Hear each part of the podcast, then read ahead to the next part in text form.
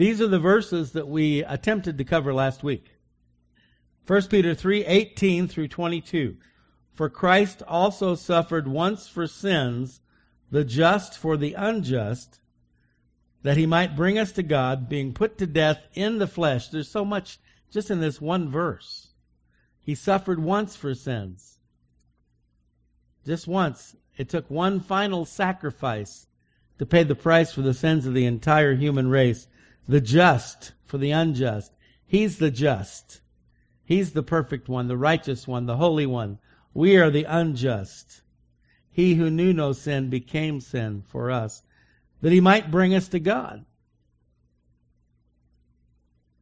Jesus came to this into this world as we're getting ready to celebrate here in a couple of weeks. As we celebrate the birth of Christ, which we should do every day by the way, but it's great to have one day each year where we really put a special emphasis on that, isn't it? That he might bring us to God. That was why he came. In the process of doing that, he he opened up to us a greater understanding of who God is, what He's done, what He's doing, and what He's going to do. In the book of Hebrews, it says that in former times, that God spoke to us through His prophets, but in the latter days, the last days, which the last days began 2,000 years ago, by the way, He has spoken to us through His Son, Jesus Christ. So in the Old Testament, uh, there are mysteries, things that are not fully understood. But in the New Testament, those mysteries are revealed. Christ came to give us insight and understanding into eternal spiritual things and to bring us to God, being put to death in the flesh. We know that his body was severely beaten, as the old expression goes, beaten within an inch of his life mutilated, and then nailed to a cross, but made alive by the Spirit, speaking of the resurrection, by whom he also went and preached to the spirits in prison, who formerly were disobedient when once the divine God, long suffering, waited in the days of Noah. 120 years God patiently waited while Noah built the ark. And yet no one repented and all were lost except for Noah and his family. While the ark was being prepared in which a few, that is eight souls, Mr. and Mrs. Noah, Mr. and Mrs. Shem, Mr. and Mrs. Ham, and Mr. and Mrs. Japheth. Eight souls were saved through water. There is also an antitype which now saves us, baptism. Not the removal of the filth of the flesh, but the answer of a good conscience toward God through the resurrection of Jesus Christ, who has gone into heaven and is at the right hand of God, angels, and authorities and powers having been made subject to him. Let's pray. Father, we thank you for this time in your word, and as we continue with this passage, we ask you to uh, pour out your Holy Spirit upon us, give us insight and understanding, speak to our hearts and to our minds, we pray. Lord, we thank you that you're the good shepherd and you faithfully feed your sheep. We ask you to feed us today from your holy scriptures. We ask this in Jesus' name. Amen. Got to turn my fan around. Tis warm up here. Heat rises, you know. I mean, that sounds silly, but it really does. It's hotter up here than it is down there. Well, I didn't, you know, down, it's, I meant, I meant where you guys are. It's definitely hotter down there. Way hot. So, I believe we left off at verse 19. Actually, verse 20. In 19, it talks about uh, that he went and preached to the spirits in prison. Last week, we talked about some of the different theological persuasions regarding the meaning of this scripture. And we cross-referenced that with Ephesians 4 8, which is taken from Psalm 68 18 Therefore, he says, when he ascended on high, he led captivity captive and gave gifts to men. Now, this he ascended, what does it mean? But that he also first descended into the lower parts of the earth. Remember, Jesus told the thief on the cross, This day you, you will be with me in paradise. prior to the coming of Christ, prior to the crucifixion and the resurrection, all the, the souls of all dead human beings would go to a place called Sheol or Hades. But there was a division. There was a side for the righteous. And again, before Christ, people were still made righteous by faith. Abraham believed God and it was counted to him as righteousness. David, remember in his uh, Psalm 51 where he is confessing and repenting for his sin with Bathsheba, and he says to God, I know it's not really the blood of bulls and goats that you desire, but it's the sacrifice of a broken and contrite heart. So, there was salvation prior to the coming of Christ because God deals with people based upon the knowledge and information that they've been given, and they had been given the old covenant. Salvation has always been by faith. And so the, the righteous dead would go to a place called Abraham's bosom. Do You remember the parable that Jesus told of a guy named Lazarus, not the Lazarus that he raised from the dead, but another guy named Lazarus who was a poor beggar and he was all covered with sores. Remember the story? And he would sit outside the gate of this rich man's house and beg for alms as people went by and the dogs would come along and lick his sores. How many of you ever had a dog lick your sore? My dog licked my sore recently. They just is something they do because they love you. So Lazarus dies and he goes to Abraham's bosom. Shortly thereafter, the rich man dies and he goes to the other side, the hot side. Remember the story? And so, we could say that although it wasn't the permanent dwelling place of the righteous, Abraham's bosom, up until the coming of Christ, was paradise. Originally the Garden of Eden was paradise. Man and woman lost their paradise. But in God's grace and mercy, at the death of the physical body, he would send the righteous to Abraham's bosom. Jesus told the thief on the cross, This day you'll be with me in paradise. While we talked about the various understandings of this passage, and I'm not going to go over them all again today, the one thing we can pretty well understand for a certainty is that Christ did ascend or descend uh, between his death and resurrection in his spirit form, if you will.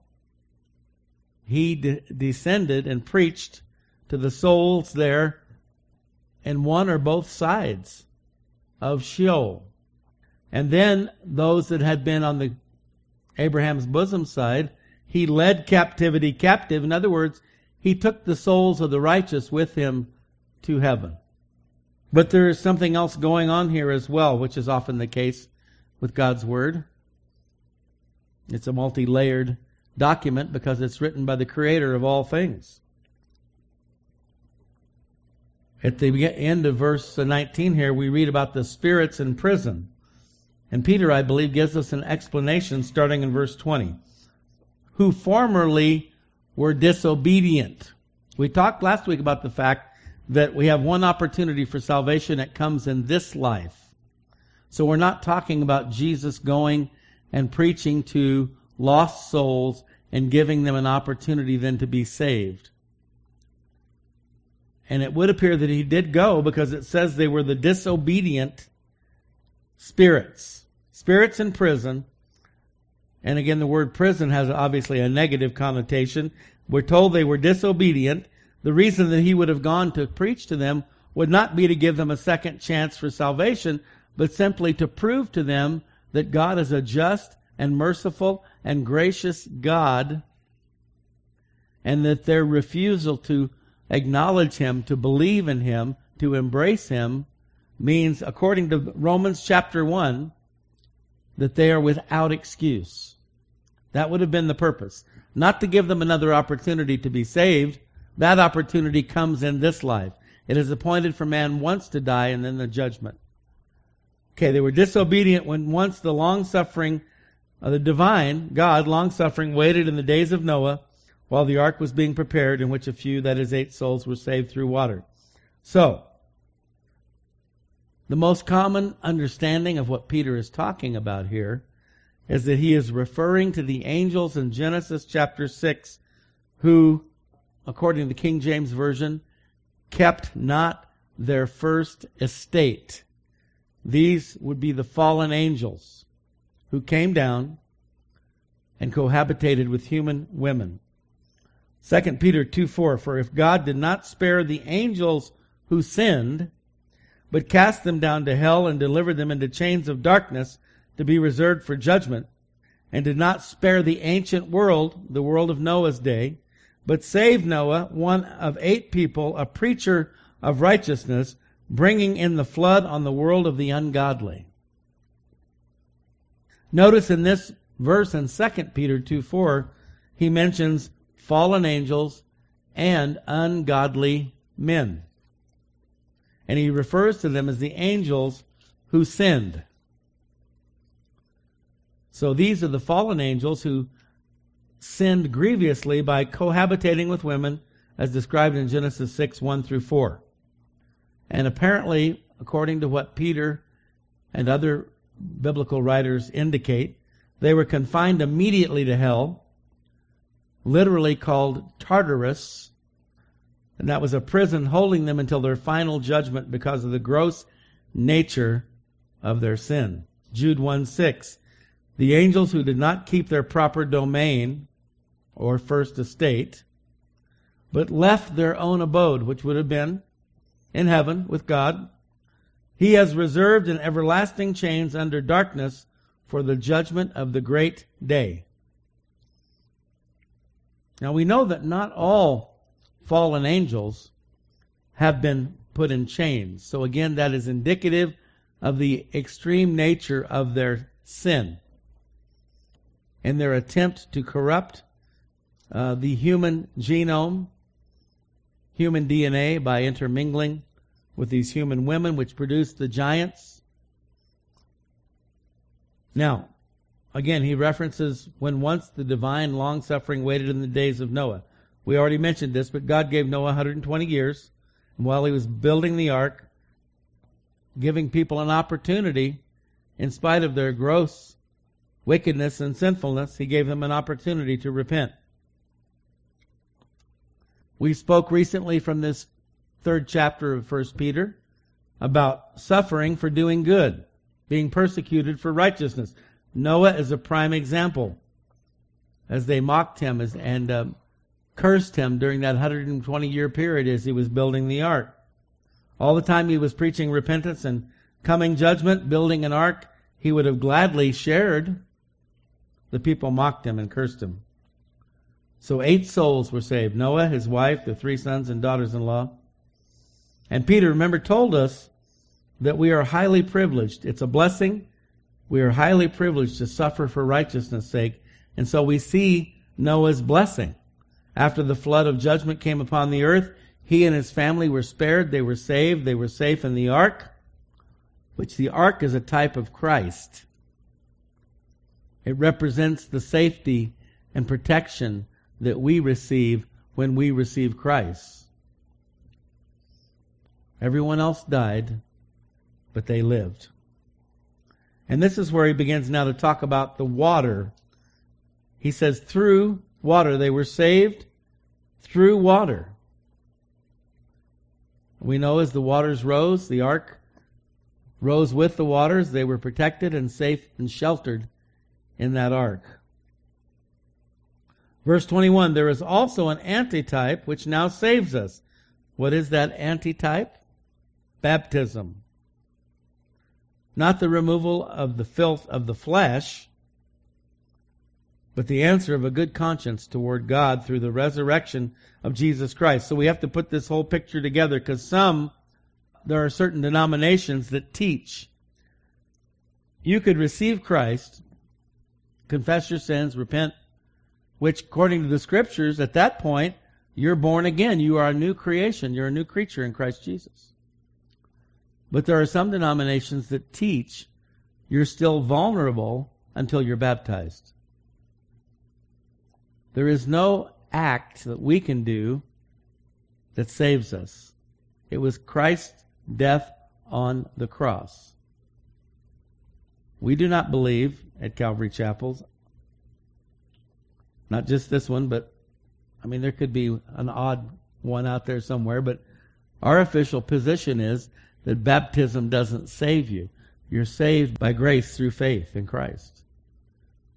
But some people have taken, some denominations have taken this verse and made the case that you're not fully saved until you're baptized.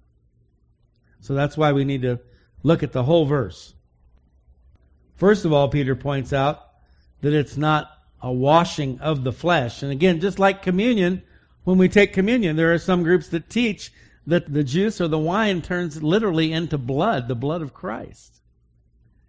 And that the, the matzah or a cracker or a wafer or whatever you use turns into the flesh of Christ in your stomach.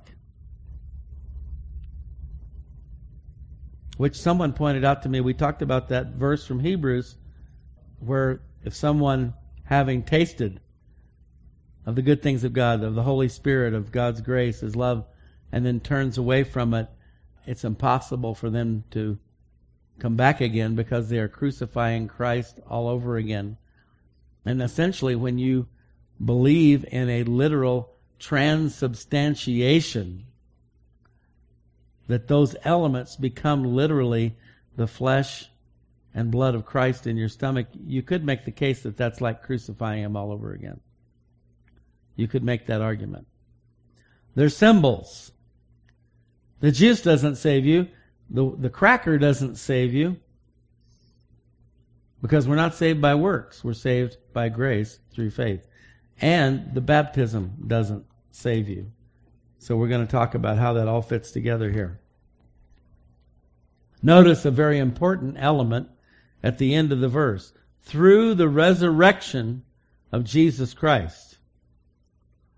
You could take communion all day long, every day. You could be baptized every day. If Christ hadn't risen from the dead, none of it would mean anything. It's the fact that he conquered death. He became the ultimate sacrifice for our sins and he conquered death. 1 Peter 3:21. I'm going to read from the NIV. It's a little I like it a little bit better. Here we go. This water symbolizes baptism that now saves you also not the removal of dirt from the body, but the pledge of a good conscience towards God. It saves you by the resurrection of Jesus Christ. And when you are baptized, you're identifying with Christ in his resurrection. As you go under the water, that symbolizes burial. And when you come out of the water, that symbolizes resurrection. And when you're baptized, you're making a public statement that you believe that even as Christ died, for your sins and rose again, that you too will one day be raised from the dead, according to the promise of God's word. So Peter's not teaching that salvation comes through baptism. He clarifies the statement by saying it saves you by the resurrection of Jesus Christ. Romans 10:9. Again, that's why it's important that we study all the scriptures, not just certain ones here and there, but the whole counsel of God, as the Apostle Paul, when he was giving his farewell address to the Ephesians, the Ephesian church, where he had spent three years, the longest amount of time he spent in any one church, teaching and training the people there and the elders. He was passing back by on his way. And he stopped. They actually came and met him at the port.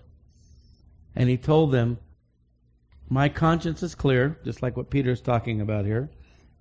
He said, My the blood of no man is on my hands, for I have not failed to bring to you the whole counsel of God. Some parts of Scripture are more fun to study than others. Uh, we did a study several years ago when we were over in the Skyview Center. So that's going back before 2009. Uh, in the book of Leviticus.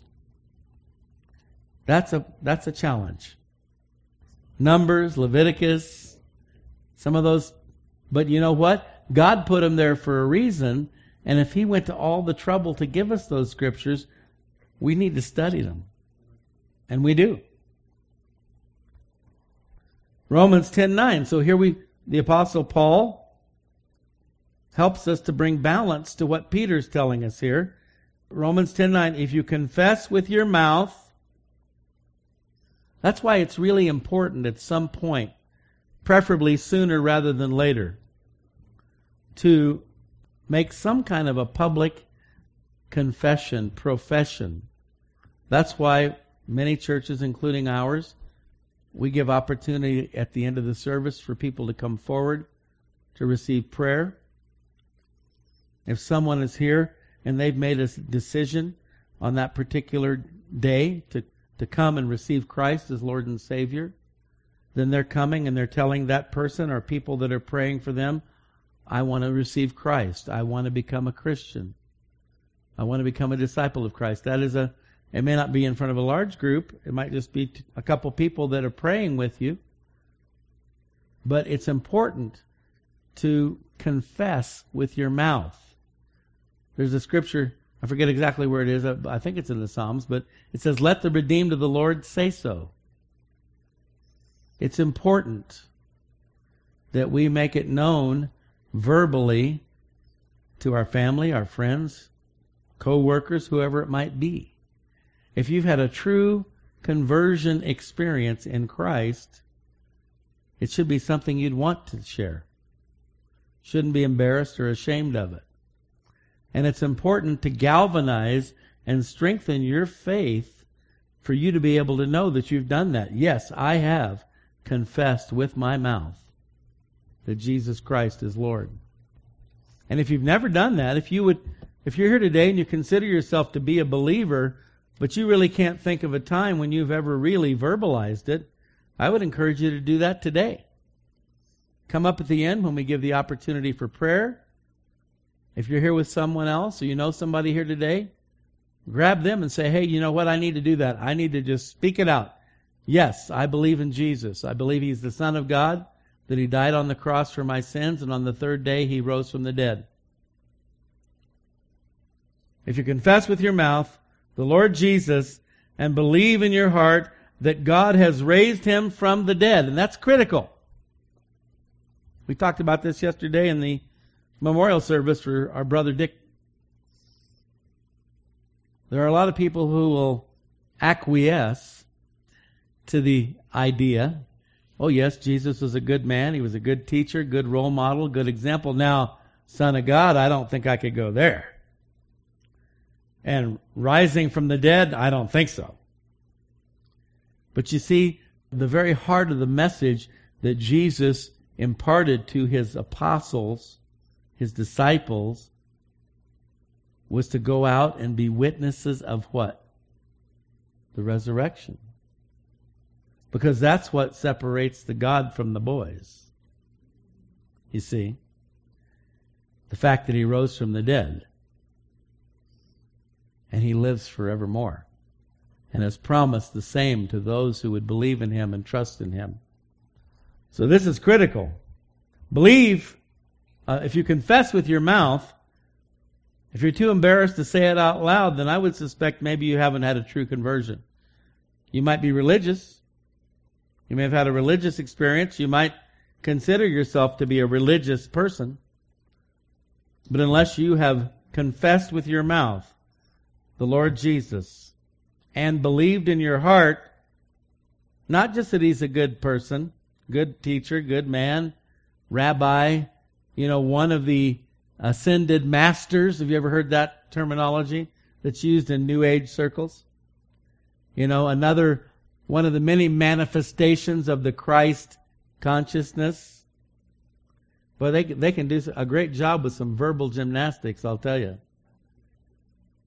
No, it's critical that you believe that God has raised him from the dead. And then if you do, if you confess with your mouth and you believe in your heart, according to the apostle Paul, who's speaking with divine authority, you will be saved. Unless you haven't been baptized yet. Now, I'm not mocking baptism. I think the scriptures obviously teach everyone should be baptized. So if you haven't, I would encourage you to do that. Let us know if you haven't been baptized and you're interested in doing that, and we will make arrangements to make sure that you have been, because I think it's an important step in a person's discipleship, their spiritual growth. And again, it's a public statement, whether it's in front of one person or a hundred. But in and of itself, apart from this saving faith that has been so clearly defined for us in many passages of the New Testament, baptism is just another empty ritual. But when it's coupled with a genuine saving faith in Christ, then it's extremely important and extremely meaningful. He says it's not the removal of the filth of the flesh. Just like Jesus said, you know, it's not what's on the outside that makes us dirty. It's what's in our hearts. It's not the water that removes our sin, it's the blood of Christ. Matthew 15, 11, Jesus says, not what goes into the mouth defiles a man, but what comes out of the mouth, this defiles a man. Because out of the abundance of the heart, the mouth speaks. The words we speak are indicative of what's in our heart. That's why it's important to confess with your mouth that Jesus Christ is Lord. And the title of the message, this is part two, it's the answer. And now we're going to get into the answer. He says it's not the removal of the filth of the flesh. It's not merely an outward thing. What did Jesus call the uh, Pharisees? Because they were hypocrites. They were phonies. He said, You're like whitened sepulchres. A sepulchre is a grave, it's a tomb, just like the one Jesus was buried in.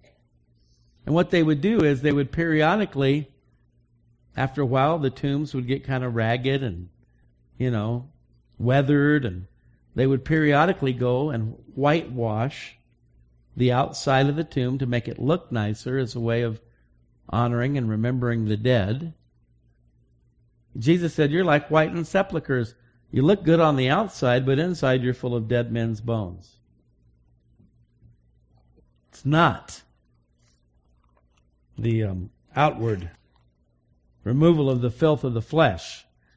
But the answer, and another word that could be used here, another translation, the answer or pledge. The answer, pledge, or appeal. It's an agreement to certain conditions or demands. The person who gets baptized does so with the pledge to live out the reality of baptism, the answer or pledge of a good conscience towards God.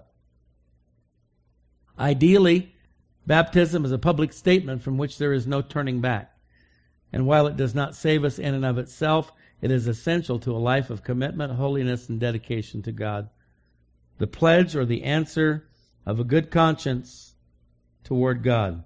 So baptism is the symbol of what has already occurred in the heart and life of one who has trusted Christ as Savior.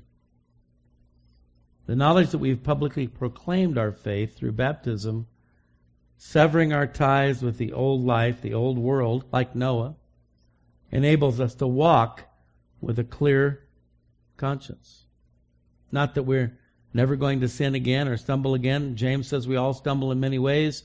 We're encouraged by many of the New Testament writers to, to regularly practice confession of sin and repentance. 1 John 1 9, if we confess our sins, he's faithful and just to forgive us and to cleanse us from all unrighteousness. So the pledge, the answer, the appeal of a good conscience toward God. That you know you're in right standing with God, right relationship. And He is faithful by His Holy Spirit. Whenever any, ever anything comes into our life, that begins to threaten that relationship and mar the conscience, the Holy Spirit comes and speaks to our hearts. He comes not to condemn, but to convict. The devil comes to convict. The thief comes but to kill, to steal, and destroy. John 10 10. But the Holy Spirit comes to help us. We've talked a lot lately about maintenance, maintaining our relationship with God. And the Holy Spirit is faithful to help us with that. Finally, verse 22 here. This is speaking of Christ, of Jesus Christ, who has gone into heaven. So where's Jesus? He's in heaven at the right hand of God. Angels and authorities and powers having been made subject to him. Romans 8:33 and 34 Who shall bring a charge against God's elect? It is God who justifies. Who is he who condemns? It is Christ who died and furthermore is also risen, who is even at the right hand of God, who also makes intercession for us. So, we know where he is. He's in heaven. He's at the right hand of the Father. What's he doing up there? He's making intercession. That means he's praying for us. That's pretty awesome. Do you ever think about that? That Jesus is actually praying for you? He knows everything going on in our hearts, our minds, our lives. At the same time, He wants to hear from us. And when we pray, He hears and He intercedes for us. He's not up there floating on a cloud playing a harp. Or conducting training sessions on how to walk on water. And I'm sure Peter would have been the first to sign up if they did have that class. Hebrews 12, 2. Looking unto Jesus, the author and finisher of our faith, who for the joy set before him endured the cross. This takes us back to the early part of the chapter where Peter talks about enduring persecution for righteousness' sake. Jesus endured the cross, despising the shame and sat down at the right hand of the throne of God. Again, reminding us of what he endured. But again, he did it for us, but he also could see the end game, the big picture, that at the end of the suffering was glory, glorification. What has happened? He's at the right hand of God, and the angels and authorities and powers have been made subject to him. So he who was mocked and cursed and beaten, mutilated, mauled, nailed to a cross, is now the master of the universe. Angels, authorities, and powers have been made subject to him. Whether they be fallen angels or God's angels, or even Satan himself, through the suffering and humiliation Jesus endured on this earth he has been exalted to the highest place of honor in the universe. Philippians 2 9. Therefore, God also has highly exalted him and given him the name which is above every name. And by the way, he has promised that those who put their faith in him would share with him in his glory that we are joint heirs with Christ. You and I, too, as believers, will one day be glorified, exalted. Now, we'll not, we're never going to be God because only God is God. But God has graciously agreed to share His glory with us, His eternal treasures with us. We, like Jesus, will have eternal immortal, glorified, incorruptible, imperishable bodies. We'll never die again. We'll never be sick again. How, how, how does that sound? We'll never have sorrow again. He will wipe away every tear from our eyes. And all it takes is a willingness on our part to endure the trials and tribulations that come with being a committed, dedicated, serious, sincere follower of Christ. And any um, so called gospel that preaches a message that doesn't include suffering in this life is not the true gospel. There are some out there, some groups, some teachers, preachers, churches that will tell you if you just have enough faith, you won't ever get sick. You won't ever be poor. You can have, or as the uh, once infamous Reverend Ike said, he was one of these prosperity preachers. He was kind of like a pioneer, Reverend Ike. He says, You can have your pie in the sky now with ice cream on top. That's not the true message of the gospel. It's not the example of our Lord and Savior Jesus Christ. As we come up on the Christmas season, we're reminded that he, he wasn't born in a palace, even though he's the King of Kings, right? He was born in a stable. No room at the inn with all the animals. And you know, when we see it depicted in a wonderful animated film, there's one out now called The Star, I think. Or you see it in a live action. So many movies have been made about the birth of Christ, the Nativity, one of the more recent ones, one of the, maybe one of the better ones. But it's always, you know, it's, it's very, um, romantic, glamorous when it's depicted on a silver screen. But in reality, it was a very lowly birth. So, the example of our Lord and Savior Jesus Christ. Let me read that Hebrews verse again. Looking unto Jesus. So that means He's our role model. He's our example. He's the author and finisher of our faith. Right now, as we're walking with Christ in this world and we're living for God, the story of our faith is being written. He's the author. And it began when he came into this world and died on the cross for our sins. And that story is continuing to be written as we follow him and live for him, live with him. And he is the finisher. He is the one who will enable us to make it to the finish line and then reach that eternal state of glorification where we will dwell with him forever in paradise. That's the message that Peter's bringing forth here. But he's the author and the finisher of our faith, who for the joy set before him endured the cross, despising the shame, but then he sat down at the right hand of the throne of God. So that's the message for you and I this morning that if we are to partake in the eternal riches, treasures, glories that have been promised to us in Christ, what did Jesus say? If you want to follow me, if you want to be one of my disciples, deny yourself, come after me. If any man come after me, let him deny himself, take up his cross, and follow me. And so as we go through life, there are going to be burdens that we would have to bear that we might not have to bear if we weren't following Jesus. The devil is the master of the shortcut. But the shortcut does not lead to heaven. It leads to hell. It's a narrow path, Jesus said. It's a narrow gate. Few there be that enter therein. Isn't that interesting? Few there be that enter therein.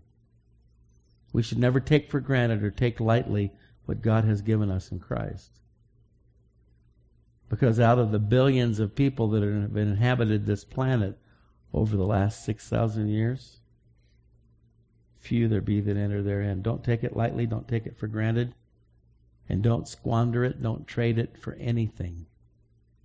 The gift of salvation through Jesus Christ is the most precious gift you'll ever receive. I kind of wish I'd have saved this message for Christmas Eve morning. But there it is. Again, Christ is seated at the right hand of the Father.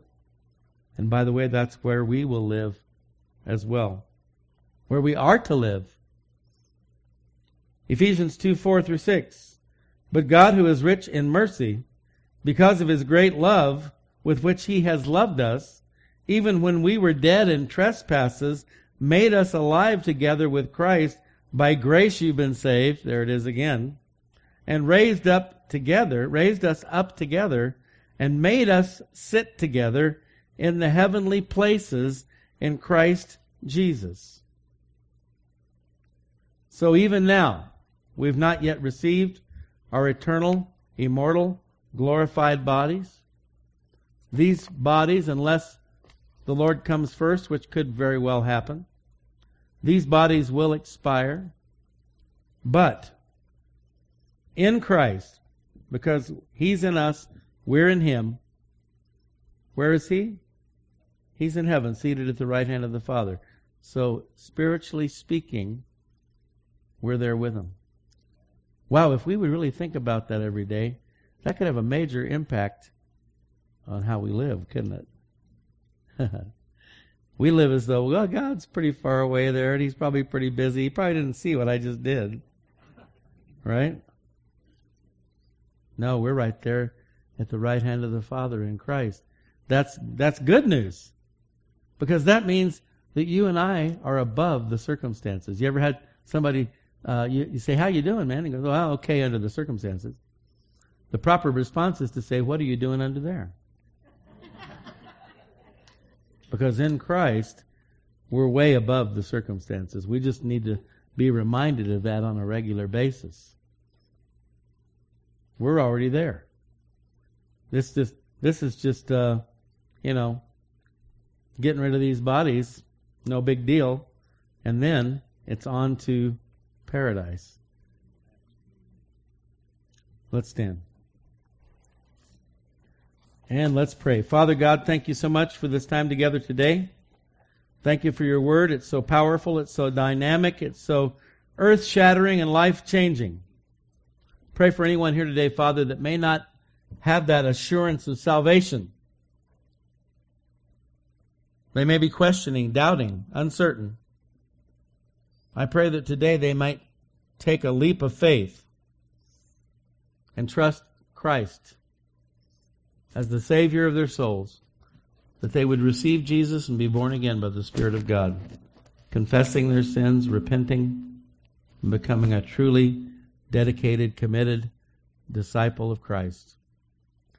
And Lord, you know every heart here today. You know everything going on in the lives of each and every person, which is awesome and amazing in and of itself that you're never too busy for us. You never run out of uh, grace and mercy and love and forgiveness. So we just pray, God, that each one here today, whatever is going on in, in their lives, that you would pour out your Spirit upon them, Bless them. And Lord, for those who really would desire to come and receive prayer today, that you'd help them to make that short trip up to the front and take advantage of that opportunity to be prayed for, prayed with. Because, Lord, you've promised if we would ask anything of the Father in the name of Jesus Christ, that that prayer would be heard. So, Lord, as we close now, we just pray that you'd Give us safe travel home or to lunch or wherever we're going. Bless our fellowship, those that choose to stick around and fellowship, have some coffee or a donut or whatever it might be. Bless the fellowship, bless the food. And we pray, God, that uh, you would uh, really minister to those who come forward now, that they would leave here today encouraged, strengthened, uplifted, filled with your joy. We ask these things in Jesus' name. Amen.